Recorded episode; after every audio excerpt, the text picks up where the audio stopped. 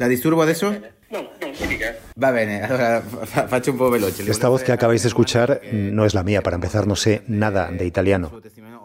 El que está preparando la grabadora para hacer una entrevista es Daniel Verdú, es el corresponsal del país en Italia, que hace unos días charlaba allí, en ese país, con el virólogo Andrea Crisanti. Dare un po' le misure, no? Mira, Andrea Crisanti es, eh, es un profesor de parasitología molecular del, del Imperial College de Londres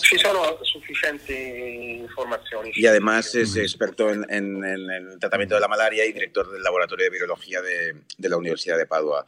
Eh, el hecho de estar ahí eh, hizo que le llamasen cuando explotó eh, el segundo foco más importante de Italia eh, a finales de febrero, más allá de Lombardía, en Veneto, en un pequeño pueblo de 3.000 habitantes que se llama Po Euganeo, empezaron a tener bastantes casos. Y este hombre se fue para allá y puso en marcha un, un- un sistema, digamos, de detección y tratamiento bastante revolucionario, entre comillas, que dio muchos frutos y que luego se ha aplicado a toda la región. Y consiguieron resultados, digamos, comparativamente mucho mejores eh, respecto a lo que se estaban haciendo en otros sitios sin ese tipo de test. Sí, sí, totalmente. Pero fíjate, en, en Lombardía han muerto unas 12.000 personas ahora mismo y en Veneto creo que están a poco más de 1.000. Hoy empezamos el episodio con Daniel Verdú porque en su conversación con Crisante apareció uno de los asuntos de los que se habla estos días, el pasaporte de inmunidad, que entre otros sitios lo están proponiendo en Cataluña. Es un certificado tecnológico, una aplicación que nos podríamos bajar en el teléfono, que dice si estamos sanos, si estamos infectados, curados, que permitiría rastrear nuestros movimientos, los contactos que tenemos, que nos daría acceso a sitios en función de si somos o si no somos inmunes a la enfermedad. Eh, Crisanti te decía, Dani, que esto no le gustaba nada, ¿no? Él, eh, en los estudios que hizo en este pueblo, eh, o una de las cosas que observó, eh, sin llegar a ninguna conclusión, es que mucha- muchos de los positivos, eh, muchos de los enfermos tenían un positivo larguísimo. Incluso después de no tener síntomas, 50 días después seguían dando positivo. Y eso a él le hace pensar y ser muy rotundo la idea de que el carnet de la inmunidad, que la propia inmunidad no se puede dar por descontada en este virus, ¿no? La inmunidad y por consecuencia tampoco la vacuna. En ese sentido es muy, muy pesimista. Y, y- y, bueno, él siempre ha sido un, un gran opositor a esta idea de hacer un pasaporte inmunitario. De hecho, nosotros titulamos por ahí la entrevista, él decía que es una estupidez enorme. Una cosa destituita di ogni fondamento. Los problemas no son solo científicos, están también los límites éticos y los legales. Vamos primero con estos últimos. Bueno, en primer lugar, lo, que sorprende es la, la rapidez con la que se quiere implementar. Pera Simón es profesor de Derecho Constitucional de la Universidad Internacional de La Rioja y es también consultor en temas de cumplimiento normativo. Eh, Pera, para hacerlo bien, eh, ¿qué pasos habría que dar? ¿Con ¿Por dónde habría que, conducirlo? El Reglamento General de Protección de Datos, ah, que es la normativa europea que tenemos a día de hoy, respecto de los datos biométricos y de los datos de salud, en realidad lo que hace el reglamento es prohibirlo, salvo, salvo que se den una serie de circunstancias. Y ahí hay una excepción específica que es cuando de lo que se trata es de tratar datos frente a amenazas ah, graves para la salud o en el ámbito de la salud pública. Con lo cual, digamos que sería viable dentro de la normativa actual. Lo que sucede es que tendríamos que respetar todos los principios de la protección de datos, que son muchos, eh, y específicamente eh, porque estamos hablando de un tipo de aplicación que ya no solo estamos hablando de datos de salud, sino que estamos hablando de que se re- relacionaría, digamos, todos los datos que tenemos pues, en, nuestro, eh, en nuestros equipos móviles, ¿no? Desde mm, lo que estamos consumiendo, cómo nos movemos, cuál es nuestra temperatura y un largo etcétera de información que al final lo que permite es hacer un perfilado de, de- de nuestro día a día, ¿no? ¿Todas esas salvaguardas que hay lo harían en la práctica imposible o habría resquicios para, para producir una cosa como esta, como esta aplicación? tendrían que, que explicar y justificar eh, mejor que nunca ¿no? que existe un interés público en este tipo de aplicación. Parece ser que eh, el desconfinamiento se puede producir sin la necesidad de utilizar este tipo de sistemas.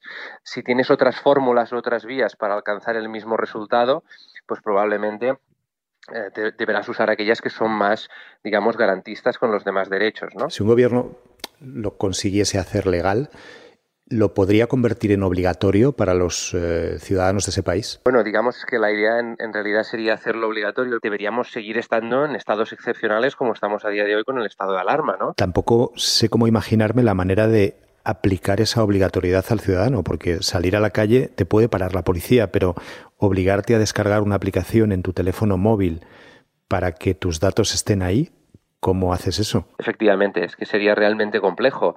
En fin, teniendo, teniendo un listado de personas y persiguiendo a aquel que nos ha descargado la aplicación. Esto es, absolutamente absurdo desde, desde este punto de vista, porque luego también hay que contar que aún hay personas que al igual, por la razón que sea, no están conectados o no tienen por qué estar atentos a los cambios ¿no? que se producen de un día para otro con decisiones de este estilo. Hay gente que te dice es que Corea del Sur lo ha hecho y le ha funcionado muy bien. Bueno, es, es, otro tipo de, es otro tipo de sociedad, es otro tipo de cultura, ¿verdad? Se intentó también en China y demuestra la gran diferencia de cuando un sistema lo utiliza de forma opaca, porque no se sabe muy bien aún en el caso chino, pues, digamos, qué finalidades uh, se harán de los datos que se han obtenido durante ese proceso, y luego el caso de Corea del Sur, que el caso de Corea del Sur pues, sería probablemente uno de los ejemplos en los que se podría basar algún tipo de medida eh, en este sentido. ¿no? Estos son aspectos em, que yo considero que al final, digamos, es la clave sobre el tema del pasaporte en este ámbito. Ya digo, me alejo totalmente del tema ético. ¿eh? Luego. Pero Simón apunta este otro aspecto a tener en cuenta junto al jurídico.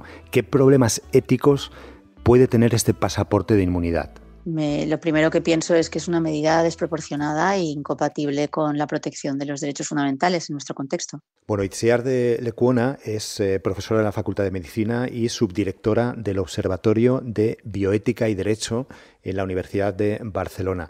¿Por qué? ¿Por qué, es, eh, ¿Por qué lo tienes tan claro? Bueno, porque un pasaporte inmunológico lo que podría es estigmatizar y discriminar a las personas etiquetándolas con una marca ¿no? de contagiado o no contagiado y en una sociedad como la nuestra en la que se deben proteger ante todos los derechos fundamentales, aunque haya razones de salud pública, las medidas tienen que ser proporcionales a los fines que se persiguen y esta es una de las más invasivas. Pero claro, alguien, déjame hacer un poco de abogado del diablo, ¿no?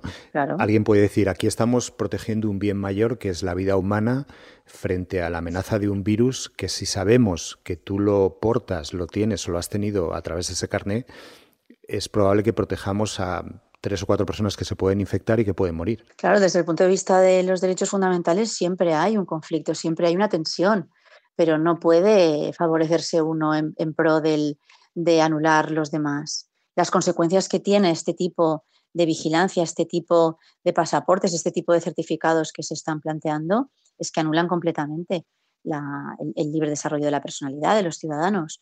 Pero no pasa ya que todos nuestros datos están ahí fuera casi sin que queramos, que decir, en las aplicaciones de Internet, en el propio carnet de identidad, en el acceso que hacemos a los buscadores. Sí, aquí hay que entender varias cosas y intentar no mezclar. Vivimos en la sociedad digital guiada por el dato. Llevamos muchos años discutiendo la tensión entre poseer esta tecnología que todo lo facilita, pero que en cierto modo estamos dando de manera supuestamente gratuita datos a terceros. La gratuidad no existe, todo el mundo sabe que detrás hay una monetización. Pero es que ahora estamos discutiendo tomar medidas que deben ser además tomadas por parte de los estados y que en una situación tan grave como es esta situación de pandemia, en la que habrá que tomar medidas que van a restringir ciertos derechos, lo vuelvo a repetir, no podemos anularlos y no podemos caer en este engaño de que, bueno, nuestros datos ya están ahí. No, nuestros datos no están ahí. Nuestros datos, precisamente, cuando hablamos de datos de salud, de datos que requieren una especial protección, especiales categorías de datos, datos genéticos, están en bases de datos protegidas dentro del sistema público. Los perfilados de personas entonces están absolutamente prohibidos. No es que estén prohibidos porque efectivamente la tecnología lo permite y con según qué fines se pueden hacer. Lo que digo es que no es suficiente con simplificar esta idea de que, bueno, si yo acepto unos términos y condiciones y está todo bien, pues ya está. No, no, el problema es el diseño, es decir, qué tipo de tecnología queremos y, y en base a eso también tenemos que pensar qué tipo de sociedad ¿no? Va, vamos a generar, es decir, una sociedad hipervigilada, una sociedad que por proteger la salud pública anula todo el resto de derechos, eso en el test de proporcionalidad no sale.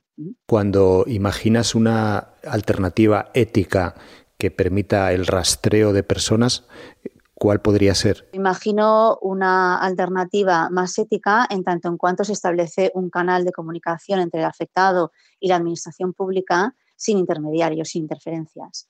Y si tiene que haber terceros, tenemos que cerrar las condiciones más garantistas, porque es lo que, sobre lo que yo investigo y lo que realmente nos tiene que preocupar, ¿no? que el desarrollo y la convergencia de tecnologías, inteligencia artificial, big data, biometría y desarrollo de aplicaciones, pues tiene muchas ventajas, pero también abre mercados disfrazados de buenas intenciones, tanto en investigación como en innovación. La tecnología tal como está permite saber absolutamente todo de ti. Entonces, para evitar esta invasión en la intimidad, habría que empezar como a deshacer el camino. Y eso es lo que yo veo difícil, pero sí que creo que puede haber un sistema garantista, entendiendo que no puede haber liberación de datos a terceros para que seamos discriminados en el futuro. yendo hacia atrás, eh, si el rastreador es un ser humano en vez de una máquina, ¿eso, digamos, solucionaría algún problema ético? Para hacer estos rastreos necesitas programar y necesitas corregir los algoritmos y necesitas que al final un médico interprete esa información. Por ejemplo, pensábamos, pues ir a atención primaria, ¿no? los, eh, los centros de atención primaria, que sean aquellos que recojan esta información y que, y que nos den los consejos o que tomen las medidas esta es una solución, quizás es más analógica, pero es una solución menos invasiva. Porque además todo esto, cuando llega, llega para quedarse. Instalarse una aplicación implica que entra en tu teléfono y todos sabemos lo que pasa cuando una aplicación se instala en nuestro teléfono. ¿Tú crees que por lo que se está planteando y por el momento en el que estamos, esto va a prosperar? Tenemos que construir la solución desde el marco legal. Y esto es lo que nos está pasando. Nos estamos centrando demasiado en la tecnología y olvidando ese corsé que son los derechos que están ahí para algo. Pero creo que felizmente si estamos repensando esta cuestión, pues podemos llegar a tener un sistema garantista, asumiendo que siempre va a haber riesgos, el riesgo cero no existe.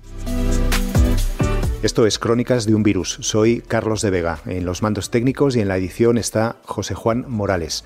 Tenemos un correo electrónico al que nos podéis escribir, es audio.elpaís.es. Queda un día menos, mañana pasarán más cosas. Gracias por escuchar.